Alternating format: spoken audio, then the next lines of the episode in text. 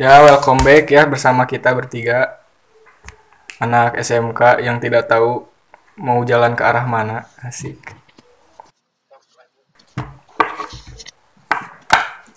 Jadi kita sekarang bakal ngebahas tentang eh, corona yang bersangkutan dengan kegiatan-kegiatan sekolah di masa-masa saat ini.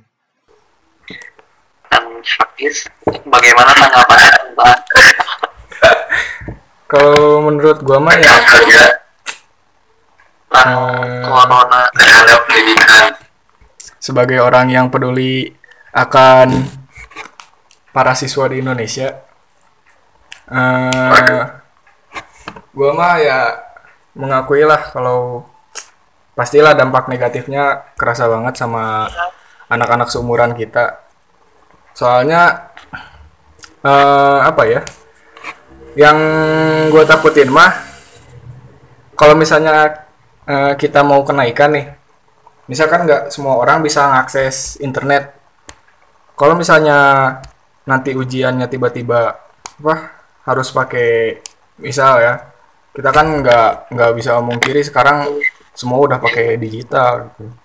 kalau misalnya nanti kita ujian dari rumah gitu, justru itu yang gue takutin. Soalnya kan nggak semua orang bisa akses sekarang aja kayak TVRI gitu.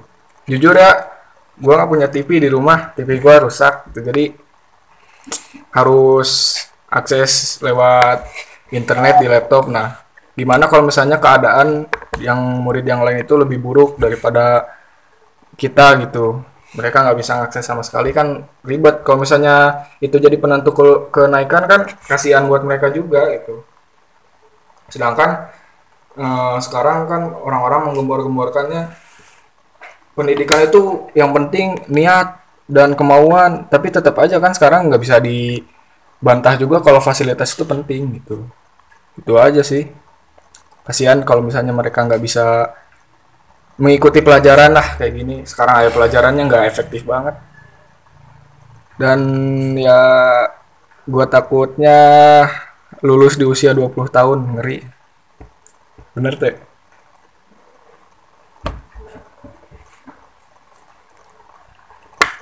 Sok dap.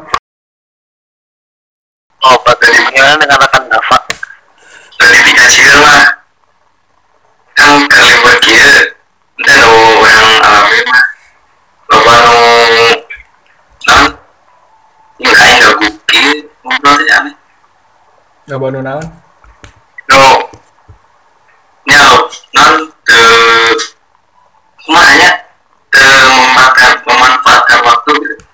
eta sih. Karena Indonesia teh tertinggal ah, kacau nggak matakan mau misalnya gini kalau misalnya orang-orang yang peduli itu nggak banyak bicara sebenarnya eh, cukup bahaya juga buat moral murid di Indonesia. Soalnya ya nggak bisa kita bohongi lah nggak bisa kita bantah. Sekarang tuh murid-murid generasi ke bawah kita lah dari kita ke bawahnya itu hancur lah menurut gue mah. Makin sini makin makin bad. Apalagi eh, dalam segi apa ya Indonesia tuh kurang bisa mengolah hal yang masuk. Jadi hal yang baru di Indonesia tuh kadang suka dilihat dari sisi yang perspektif yang negatif justru gitu kayak teknologi sekarang justru banyak orang-orang yang di luar tuh ngulik ya soal teknologi. Apalagi kan kita orang IT tuh apa kita sekolah belajar IT orang lain tuh banyak yang ngulik IT justru tapi di Indonesia tuh murid-murid malah jadi cuman sekedar jadi user gitu. Nggak nggak nggak berkembang dari, dari sekedar jadi user. Contohnya ya TikTok aja lihat. Dapannya main TikTok tuh dap Presiden itu tinggal itu main TikTok sebenarnya mah eta mah main ML, PUBG, eta mah hak Ya. masing-masing sih. Nah, sebenarnya hak masing-masing Nah, ini hiburan wae mah. Heeh, kan ya eta lah Indonesia teh orangnya kurang terstruktur orangnya kurang terstruktur jadi kadang ngelakuin sesuatu teh suka over gitu yang kerja over kerjanya sampai lupa apa lupa istirahat segala macam yang hiburan-hiburan turun jadi nggak balance lah. Jadi gini deh apa tanggapannya tentang apa ya kondisi corona saat ini lah maksudnya teh kondisi cara belajarnya untuk anak-anak zaman sekarang apa itu teh udah bener atau salah gitu cara sebenarnya mengajar guru sebenarnya mah kalau menurut gua mah sebenarnya pemerintah juga nggak punya pilihan. Sekarang sekolah mau gimana caranya sebenarnya mereka juga udah bingung. Makanya apa ya sekarang kita belajar di TV nasional 30 menit. Pelajarannya pelajaran apa juga itu kan. Yang udah lama yang udah lewat ya ah, nggak nggak efektif banget sih. Gak jelas. tambah lagi cuman buat foto absen itu duh benar-benar kumahanya yang nggak ber- berasa nggak nggak sekolah aja. Kalau dibilang ada yang bisa diambil sih ada tapi ya jelas lah nggak efektif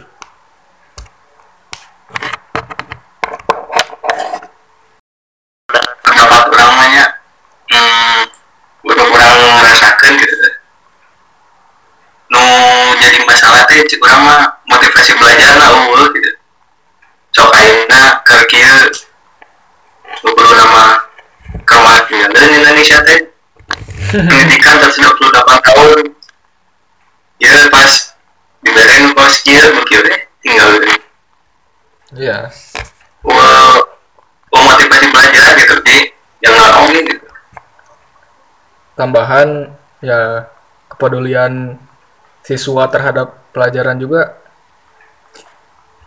rendah. Masalahnya sekarang libur. Tapi kan nggak nggak semua siswa maksudnya kalau misalnya mereka yang berpikiran dewasa pasti eh, mereka seenggaknya mendalami apa yang dia mau lah passionnya lah gitu. Karena kan ini waktu panjang. Apalagi kalau ngomongin soal dia punya fasilitas itu sih udah enak banget gitu kalau misalnya dia pengen mendalami passionnya walaupun kayak misal yang atlet kan nggak bisa. Tapi kan mereka bisa gitu latihan di rumah dan segala macam tapi ya masalahnya kembali lagi gitu. Masyarakat Indonesia tuh kurang apa ya kurang aware lah. Karena kalau dilihat dari lingkungan kita gitu nggak usah jauh aja gitu. Dari lingkungan kita gue lihat dari story story Instagram teman gue tuh kayak mereka tuh malah bikin TikTok gitu. Emang itu itu kreatif itu kreatif. Cuman maksudnya mereka tuh bikin TikTok tuh yang mengatakan sama orang-orang bahwa mereka tuh gabut di rumah. Jadi kan manfaatnya tuh apa gitu? Orang-orang juga nggak peduli dia mau gabut dia mau sibuk juga. Siapa yang peduli gitu?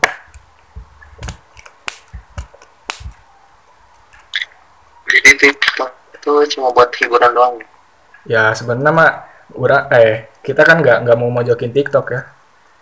Kita juga nggak nggak apa nggak bisa nyalahin sebuah aplikasi lah. Itu emang buat dipakai orang-orang juga nggak ada salahnya juga pakai aplikasi. Cuman eh, kadarnya lah kadarnya buat pakai itu tuh segimana. Terus TikTok juga bisa dipakai buat hal-hal yang bermanfaat. Cuman orang Indonesia tuh eh, terlebih lagi pemuda-pemuda gitu kurang ini kurang bisa memanfaatkan sesuatu lah. Jadi dia tuh menerima sesuatu tuh kadang penerimaannya tidak dilihat dari sisi yang baiknya. Mereka tuh cuman ikut sama perkembangan yang terjadi. Jika mun cek bahasa Sunda nama tuturut munding lah. Gitu. Jadi kalau misalnya trennya udah gini ikut. Ngikutin ngebuntutin doang jadi udah mereka tuh sesuai perkembangannya ya. Iyalah kurang kalau Hmm. kalau misalnya gini kan UN tuh udah nggak ada ya. Nah tanggapannya gimana sih?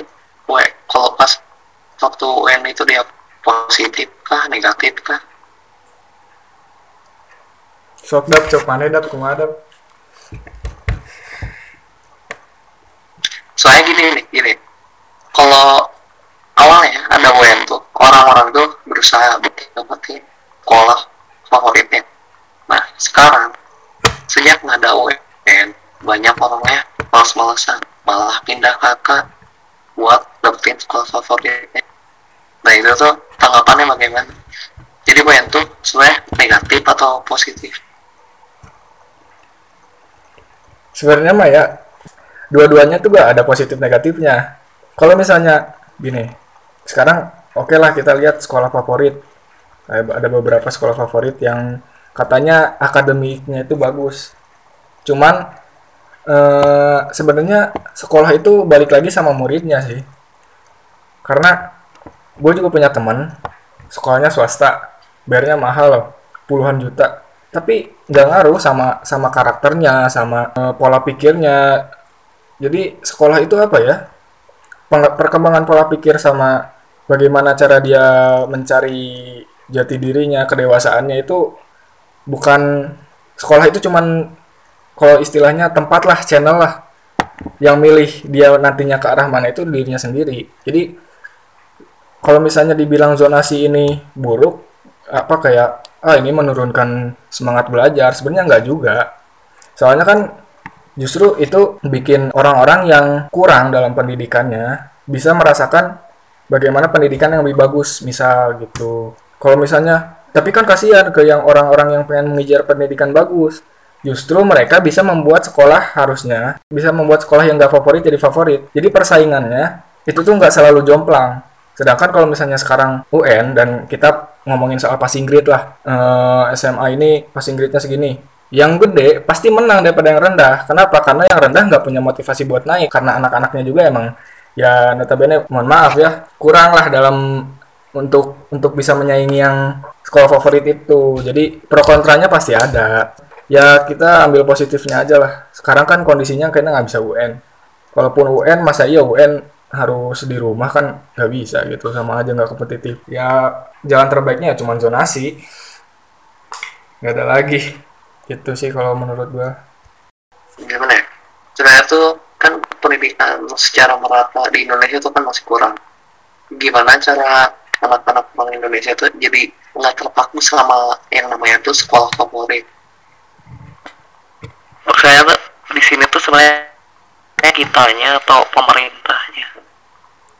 Dalam hal pendidikan itu yang satu kitanya atau pemerintahnya Hmm, kalau soal itu ya kembali lagi kita nggak boleh nyalahin siapa-siapa ya.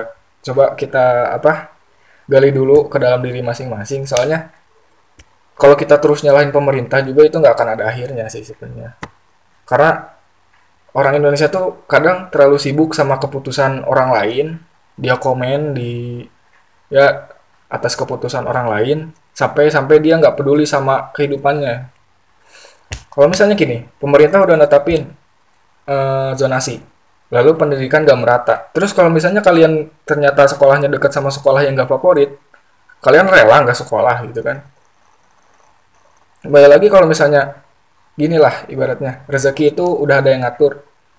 Jadi nggak usah takut kalau kalian misalnya saya sekolah di sini nanti saya nggak jadi orang sukses. Enggak, asal ya usaha aja dulu gitu. Kalau misalnya nanti ternyata kalian emang nggak ditakdirkan sukses, mungkin kalian punya jalan lain buat sukses gitu. Banyaklah jalan buat sukses, kalian nggak usah ketakutan. Yang penting work hard, try hard gitulah. Ba- bakat juga kalau nggak dikembangin percuma gitu. Tapi kalau kalian tidak punya bakat alami dan kalian kerja keras, insya Allah lah asal tekun mah bisa gitu. Itu sih yang paling penting lah. Kembali lagi kepada kita sebagai muridnya, apakah sudah menyikapi ini dengan benar atau tidak. Kalau kita terus nyalahin pemerintah, kapan akhirnya? Gitu. Terus saya gelut, pemerintah kia, kamu kia, pemerintah kia, kamu kia. Nurut aja dulu, gitulah. Baratnya mah. Sob dap, ada komen dap. Rek sekolah di luar negeri deh.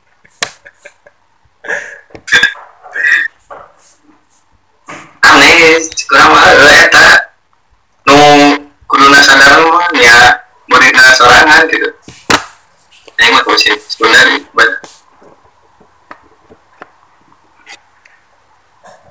Eh, gimana ya? Nah apa sih bedanya eh, sama pendidikan di Indonesia sama yang di luar negeri. Kenapa di luar negeri itu pendidikan itu lebih rendah yang di Indonesia? Dan, dan apa penyebabnya? Indonesia tuh banyak yang terbelakang dalam pendidikan. Kekurangan Indonesia itu kita selalu eh, apa ya kita tuh keras dalam pendirian tapi suka nggak sadar diri. Gini kita lihat pendidikan di luar negeri kan eh, kayak mereka tuh lebih ngutamain passion setiap anak gitu. Dari kecil mereka tuh udah dididik buat eh, apa sih yang dia suka tujuan hidupnya dari dia kecil sampai dia dewasa nanti dia kerja jadi apa tuh udah ditentukan sejak dia umur 4 sampai 5 tahun itu. Sedangkan ketika Indonesia diberi apa ya? diberi masukan seperti itu eh, Indonesia tuh nggak nggak apa mereka tuh selalu mempertahankan tradisinya. Indonesia tuh keras sama tradisi tapi dia sendiri itu apa ya? menghilangkan tradisi seperti kita kita kita nggak suka nih lagu rasa sayangnya itu diklaim sama Malaysia tapi kita nggak ngembangin sendiri lagu itu. Kan sama aja kayak tolol ya kalau di kalau di bahasa kasarnya tuh. Kita nggak suka kebudayaan kita diklaim sama orang tapi kita nggak nggak ngembangin itu. Kita nggak nggak nggak nggak memperlihatkan sama dunia bahwa kita milikin itu gitu. Dan ketika dunia di luar punya hal yang baik kita tuh kadang egonya gede sih orang-orang Indonesia tuh. Banyak yang selalu apa ya mungkin karena Indonesia tuh sebenarnya belum siap merdeka ya kalau menurut gua. Jadi orang-orangnya tuh masih merasa selalu mereka merasa ya gua lebih baik daripada dia. Keputusan gua harusnya lebih diterima daripada dia gitu. Kita tuh nggak ngomong toleransi tapi sebenarnya toleransi apa yang kita lakuin gitu.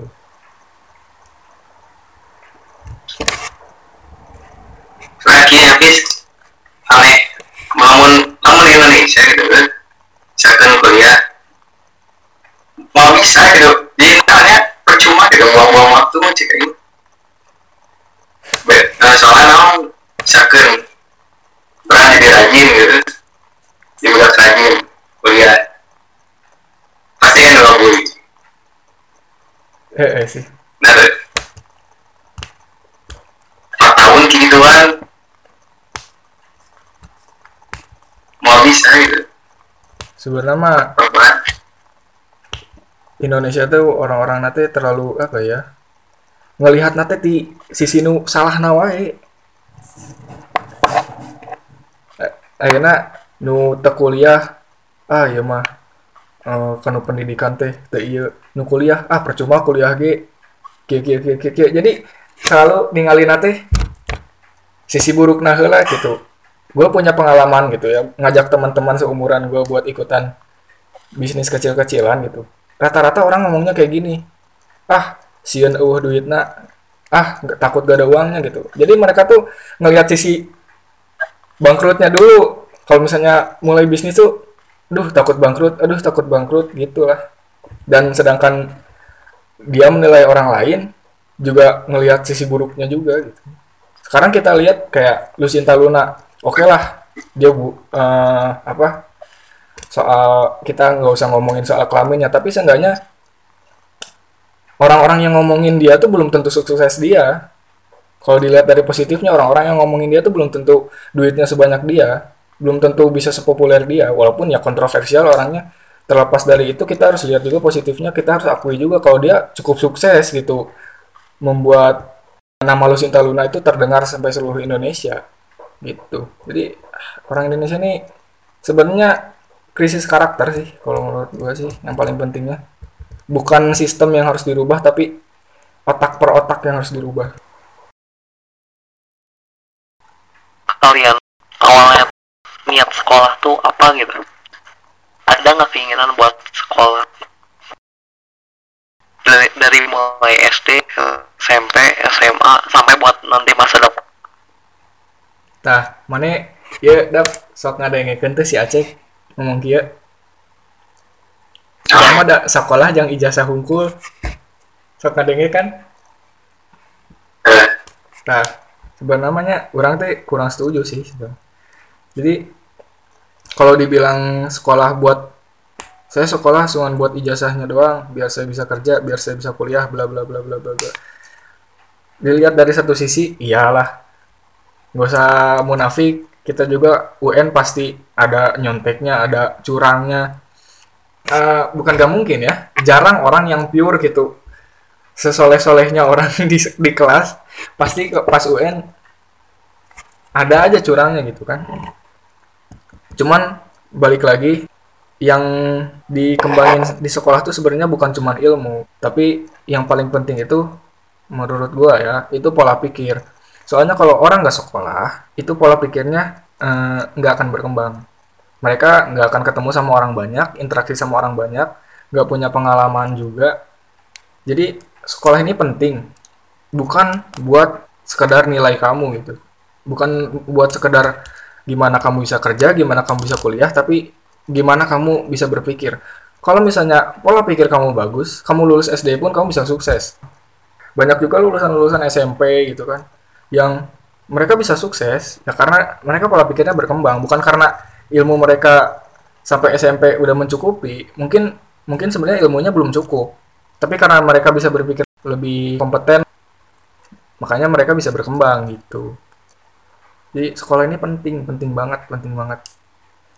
Buat pola pikir. Itulah kenapa pendidikan di Swedia itu sukses. Karena mereka mendidik pola pikir bukan mendidik bagaimana cara mendapatkan nilai bagus sok dok. Mana kuliah ya motis. kuliah. Jadi sebenarnya kayak gue di, disuruh sama orang tua gue buat cari sebisa mungkin dapetin beasiswa buat bisa kuliah. Tapi di situ gue kurang setuju. Kenapa? Bukan karena gue nggak mau mengejar kompetisi kayak buat dapetin beasiswa. Itu prestasi yang bagus banget buat kalian yang dapat beasiswa itu. Gila itu jarang banget orang yang bisa kayak gitu. Cuman karena gue ini menyadari kalau gue ini orangnya lebih bertipe ke orang bisnis lah. Gue tuh orangnya nggak suka di bidang-bidang yang eksak. Gue tuh lebih suka yang teori. Makanya eh, teori-teori bisnis tuh gue suka. Nah karena itu gue mau kuliah gue mau kuliah tapi gue nggak mau lewat jalur beasiswa. Gue mau kuliah dengan biaya tapi gue bisa biayain sendiri. Bukan karena gue mau nyombong karena gue bisa biayain sendiri. Tapi sebuah kebanggaan menurut orang seperti gue kita bisa apa ya hidup mandiri lah seenggaknya. Dengan walaupun dengan ilmu yang terbatas tapi dengan pola pikir yang bagus sebenarnya itu bisa membuat sebuah hasil yang gak main-main sebenarnya.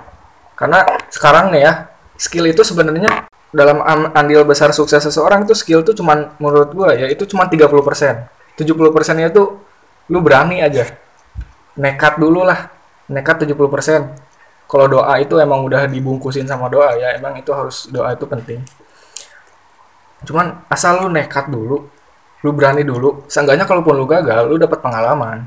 Karena kita tuh sukses bukan berapa kali kita berhasil tapi berapa kali kita gagal. Lalu kita belajar dari gagal itu. Makanya gua kalau misalnya ambil keputusan oke lah kita harus mikir dulu.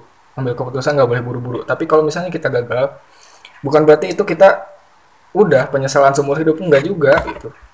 Karena orang-orang yang sukses mana ada yang gak gagal. Pasti ada yang gagal dulu. Rasulullah aja dakwah sempat gagal. Hijrah baru berhasil. Jadi ya kuliah kuliah kalau bisa kuliah. Sebenarnya mah kuliah itu nama sih antara 50-50 sih. Mau misalnya mana eh hayang hayang gawe kuliah penting. Karena mana boga skill tapi mana nggak nggak nggak ibaratnya mah mana punya iyalah punya tenaga buat ngedobrak pintu tapi mana nggak punya kuncinya kalau mana kuliah mana punya kuncinya gitu. Percuma mana punya skill tapi orang-orang nggak mau lihat mana karena mana nggak punya ijazah dap. Gitu sih menurut orang. Uh, gimana cara ubah cara berpikir orang yang keras kepala? Maksudnya tuh dia hidupnya tuh udah penuh dengan eksistensi tapi dia dia tuh nggak mau berkembang sedangkan di hidup banyak orang yang rata-rata bukan rata-rata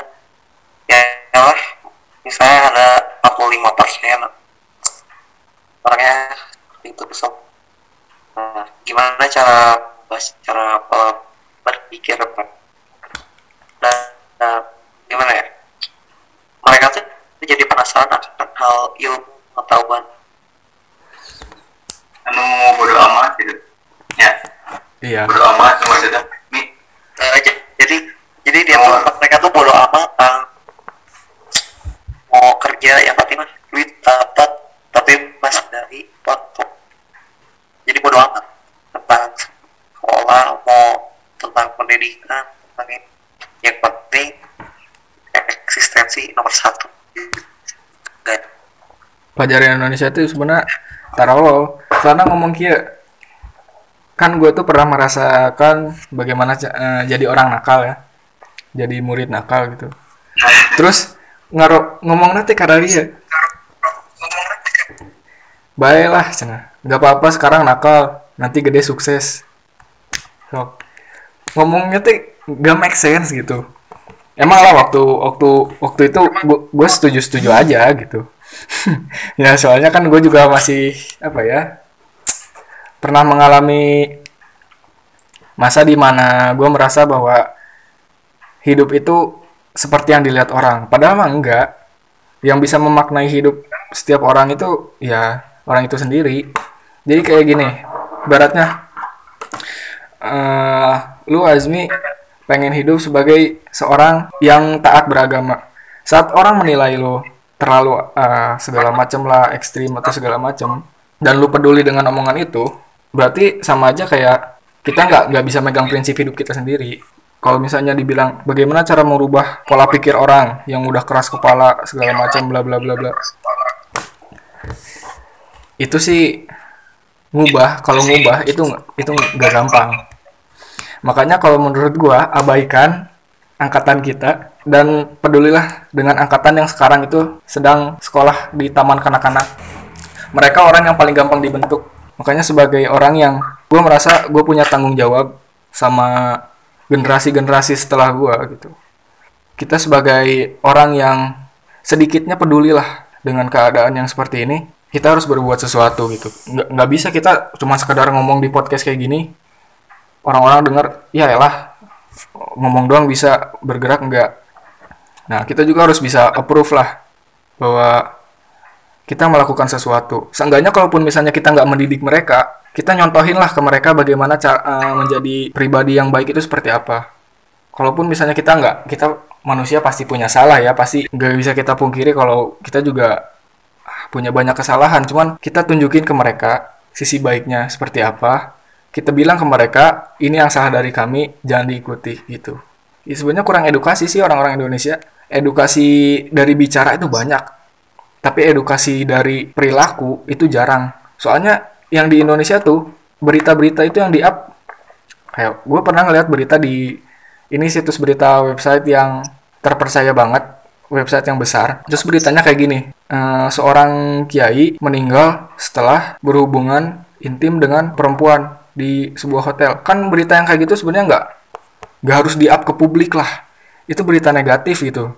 Apa yang harus kita ambil dari itu kan? Itu aib orang lain yang udah meninggal. Oke lah dia melakukan dosa tapi itu kan nggak harus dipublish. Nah sedangkan berita-berita yang sangat menginspirasi orang-orang itu jarang dipublish. Sekarang lihat aja meme, meme creator di Indonesia lebih banyak daripada motivator di Indonesia. Kenyataannya kan kayak gitu sekarang di Instagram berantakan banget yang ngebuat meme.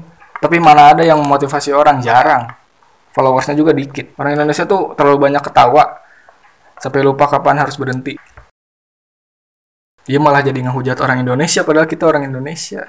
Konyol pisan. Anggapan kan orang internet itu deh emang kita kurang sok kepikiran gitu. Enggak. Gak ada gak ada ngobrol itulah kenapa orang kayak kita tuh dikit temennya tuh. Soalnya kita tuh nggak seotak sama mereka gitu. Oke lah gue nggak merasa kita kita nggak boleh merasa lebih baik dari orang gitu. cuman apa ya? Gue gue selalu berusaha buat ngelihat sisi positifnya cuma gue selalu berusaha buat ngeliat posisi posisi positifnya ya. Mulai dari TikTok dan segala macam buat menghibur oke lah. Itu bisa buat refresh otak gitu. Tapi kalau dipakai kayak kecanduan gak ngerti lah bro. Orang-orang yang kecanduan sama main TikTok tuh aduh kumah hanya kasihan sih. Gue sama mereka sih. Mudah-mudahan lah bisa berubah lah. Karena kalau sedikit yang peduli juga percuma nggak punya yang membahas di sekolah lah udah di sampah ukat ya sekolah kita nih terlalu teladan. Guru nage teladan yang orang kasihan mah yang gue kasihan tuh sama guru honorer.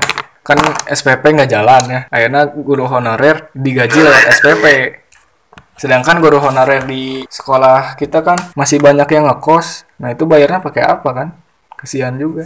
Honorer itu gajinya kecil cuy. Guru-guru juga kurang dihargai. Sekarang nih, nih di YouTube itu miris ya miris ya. Prank sembako ge lebih viral. So ya konten itu bermakna. Tapi orang-orang Indonesia tahu. Ya gue juga tahu lah nya, karena ya gue baca juga gitu di berita-berita di Instagram tuh viral banget. Viral pisan ternyata prank sembako konten-konten yang gak bermutu di Indonesia tuh justru malah naik gitu. Sedih bang konten prank. Coca-Cola mentos Nah, ya positif. Nate nu bisa dicokot teh. Aya trending aya aya nu bisa dicokot mau bisa life hack oh bisa apa kieu kieu kieu. Pirang sembako oh berarti ulah diturutan nu kieu. Tapi kan orang Indonesia lain nyokot etana dak justru semakin loba jelema gelo nu viral semakin loba oge jelema gelo nu diproduksi di Indonesia. Mentakan di story gue, gue bilang di Indonesia tuh kalau mau viral, jual dulu harga diri sama otak lu. Bisa lu viral. Karena ya emang terimanya kayak gitulah. Emang kenyataannya kayak gitu. Sekarang siapa yang tahu channel ini apa ya namanya tuh? Gue lupa. Pokoknya mah dia ngebahas orang-orang apa pengusaha-pengusaha sukses yang eh, ngomongin soal kegagalannya, pengalaman usahanya yang turun naik turun naik sampai akhirnya sukses itu motivasi banget. Tapi channelnya yang nggak berkembang berkembang amat gitu. Stuck aja di situ. Sedangkan nu konten-konten tidak bermakna gitu tapi jadi selalu jadi top trending di Indonesia aneh. Sok enak. Youtuber nomor hiji di Indonesia kontennya naon? Grebek ya gue juga nggak bisa ngehina karya orang ya cuman eh, apa ya? Apakah yang seperti itu harus banget diekspos? Kayak gerbek-gerbek itu kan itu kayak namanya menusana ya mah rumah kita tuh privasi kita lah. Tapi ini dibuka-buka KB kan nggak sopan kalau menurut gua mah. Ber- zaman dulu tuh orang bertamu cuma sebatas sampai ruang tamu. Tidur pun di kamar tamu tapi ini buka-buka kamar orang cuy Oh etika tenang bisa diizinan itu Eh, tapi tapi oh etika mah- tapi oh etika bro naik Pak. Hah? Nya. Justru eta. Justru eta. Kan orang Indonesia teh Iya lagi bener dia ngomong orang Indonesia mah kepo. Ayeuna teknologi pesat, batur berkembang orang kah. Jadi sekedar jadi viewers. Jeung viewers lagi lain viewers nu lain. good quality viewers gitu. Kumanya tontonan-tontonannya teh yang trending gitu banyaknya teh nu absurd gitu. Nah sih. Terpaham gitu. Orang Indonesia teh kepo ay, kepo wae. Kehidupan batur di urusan wae kehidupan sorangan acak kadut kene komen we kehidupan batur tapi jika ya kayaknya mah udah jadi kebiasaan sih. Udah jadi habits lah di Indonesia mah. Nges wajar no gitu teh. Eh, nama jelema sholat saeutik di beja alim. Jika teh salah sholat teh.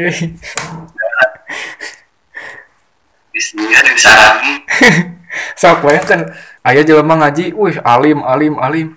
Pirang ngaji gitu. Lain berarti orang ngaremehkeun ibadahnya kan ibadah mah udah jadi kewajiban setiap orang lah. Yang punya agama agama naon wae kudu ibadah mah. Tapi di Indonesia mah ibadah teh asa aneh gitu. Kok mau ya di kalangan kita lah sebagai murid-murid yang katanya teh di masa-masa indah masa-masa indah naon. Enak ngaji seetik wih edan euy sih ngaji. Naon edana coba. Ngaji mah deng emang emang udah kewajiban gitu. Tapi orang Indonesia teh se seakan-akan teh nggak nggak nggak terbiasa sama kegiatan yang berbau-bau positif teh emang nggak biasa orang Indonesia teh. Emang nepis rek rek mah naon? Gas pas asup rek mah naon gitu tuh? Oh itu nu pas asup sekolah planning orang asup sekolah ngumpulkan murid-murid ya nu pemikirannya tuh jauh beda. Orang ajak ngobrol di channel di YouTube. Sebenarnya ya kita juga nggak nggak sebenarnya obrolan tuh nggak usah diekspos sih sebenarnya. Cuman gimana caranya orang biar bisa tahu gitu kan. Kalau misalnya kita cuman sekedar ceramah-ceramah doang kan orang lain juga bisa gitu kan. Sekedar argumen-argumen doang mah orang lain juga bisa. Cuman kalau misalnya ngobrol itu lebih apa ya dari hati ke hati lah gitu. Jadi kita juga bisa uh, berbagi argumen sama orang lain. Atau enggak kita juga bisa nanyain sama orang-orang yang uh, main TikTok tuh sebenarnya apa yang bikin mereka selalu eh, suka banget sama TikTok gitu. Ya kan kita kan nggak tahu ya. Misalnya mana ada suka ngoding. Pasti orang-orang juga bilang ih naon sih si dapatnya? Nih resep-resep taing kang ngoding dalier walaupun ya mana bisa ngebela. Ya kan tapi kan ngoding positif gitu. Mereka juga mungkin bisa ngebela tapi orang dari TikTok dapat uang gitulah baratnya jadi bisa lebih kurang mah niatnya pengen dengar pendapat orang lain juga. Soalnya kalau orang nyimpulin pendapat sendiri juga takutnya banyak kan orang yang pasti gak sependapat sama kita gitu. Gitulah kalau misalnya kita terus-terusan keras keras gini gini orang lain juga malah makin keras sama kita. Tapi kalau kita deketin mereka bisa jadilah. Mereka bisa berubah lah sedikit-sedikit gitu. Gitulah orang harapannya mah. Ya sekian dulu dari kita bertiga. Mohon maaf kalau ada kata-kata yang kurang mengenakan. Asik. Dan juga kalau kalian gak ngerti bahasa Sunda bisa di translate ya adalah di Google juga translate bahasa Sunda terima kasih yang sudah ngedengerin kalau sampai full ya. Anda terhebat lah. Semoga nggak ngantuk. Sekian ya. Assalamualaikum